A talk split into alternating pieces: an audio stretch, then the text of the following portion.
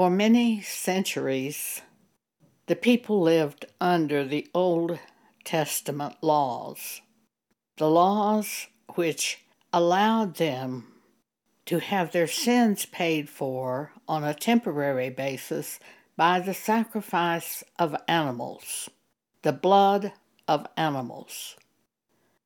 This was the Levitical law. You can read about it in the book of Leviticus. There were various laws given which cleansed the people and pacified God.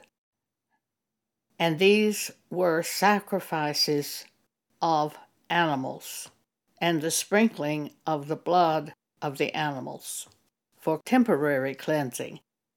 It didn't permanently cleanse the people, but it was temporary appeasement.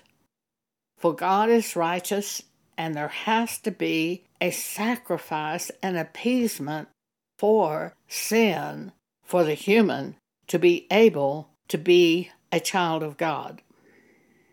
In the Old Testament, it was animal sacrifices. But something was coming that would change every bit of this.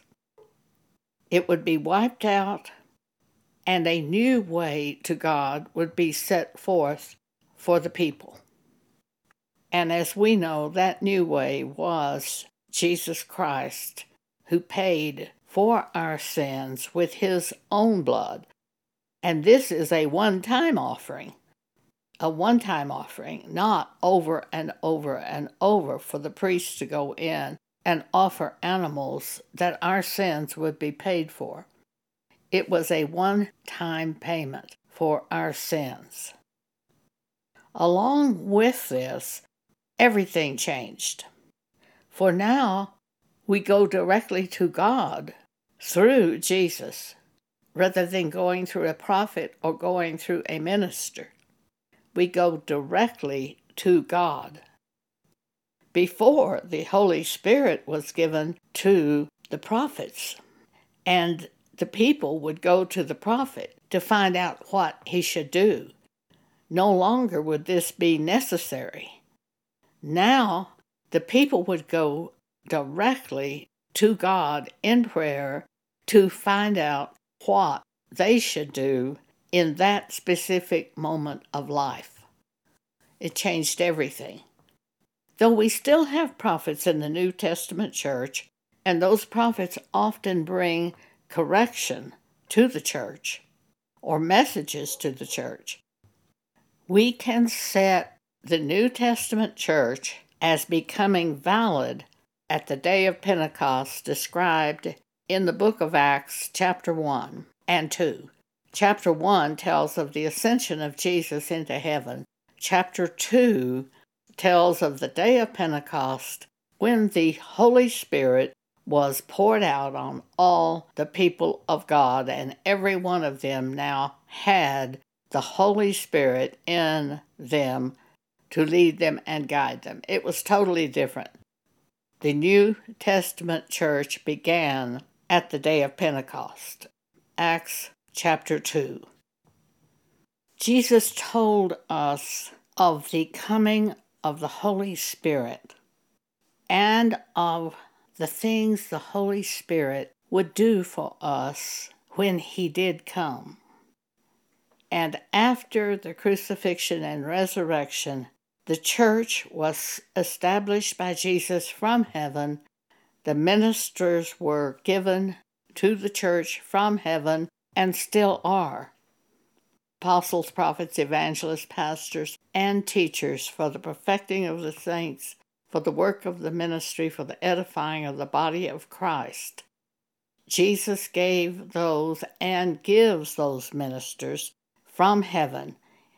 He calls them from heaven as he did Paul, who is an example of a New Testament minister, called by Jesus from heaven. And also, each individual who belongs to God, who is born again, who is changed by God, will be given a new heart and a new spirit to live in him. He won't be like he was before. Jesus tells about the coming of the Holy Spirit in John chapter 14, starting at verse 15. Jesus says, If you love me, keep my commandments. And I will pray the Father, and he shall give you another comforter, that he may abide with you forever, even the Spirit of truth, whom the world cannot receive, because it seeth him not, neither knoweth him, but ye know him, for he dwelleth with you and shall be in you. I will not leave you comfortless, I will come to you to live in you. And he tells us about that in John chapter 14, verse 26.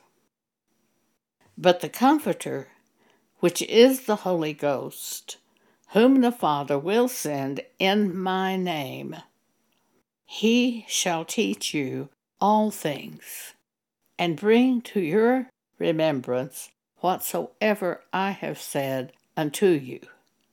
In John chapter 16, verse 13, when He, the Spirit of truth, is come, He will guide you into all truth. For He shall not speak of Himself, but whatsoever He shall hear from God, that shall He speak, and He will show you things to come. So each of us who have the Holy Spirit living in us have a teacher through the Holy Spirit who shows us all truth. He also reminds us of everything in the Bible. He also guides us into all truth, and he shows us things to come. He shows us the will of God in the specific point in time at which we are dealing with a question concerning what we should do on this present earth. We have the Holy Spirit, the Spirit of God, the Spirit of Jesus living in us permanently, guiding us, teaching us, showing us things to come as needed.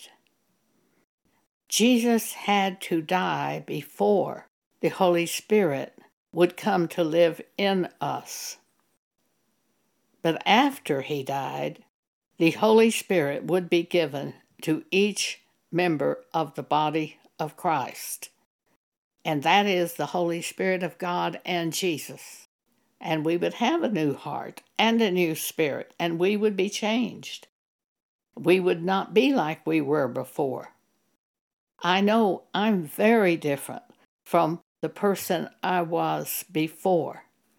Being born again changed me from the person I had been. And now I have the Spirit of God to show me what God wants me to do instead of going by my own flesh as I did for the first 37 years of my life. I can now go in the way of God. I can choose the way of God because His Spirit rises up to remind me and show me of the way of God in the events of this current life. So I have the opportunity to choose to go in the way of God instead of going by my own flesh. That's how important the Holy Spirit is to the church. One day I was speaking to my favorite aunt, and I heard the Holy Spirit say, Tell her about being taken into heaven. I didn't want to do that. This aunt had spent her entire life in the Church of Christ.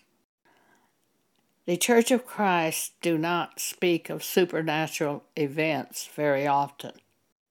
She's not someone I would have chosen to tell what happened to me at the time. It was really a little after I was born again. A few days after I was born again, it was in the night, I was asleep, I was transported into heaven. I was with God, with Christ, with the Holy Spirit. I saw no physical images. It was a, an experience in the Spirit of God. At that time, I was merged into the body of Jesus, made one with the Word of God. God and the Holy Spirit witnessing. A few nights later, the exact same thing happened to me a second time. I didn't know what this meant, except I thought this happened to everyone who was born again. A few days later, I found out that wasn't the case because I was sharing it with a friend of mine, and he said, What are you talking about?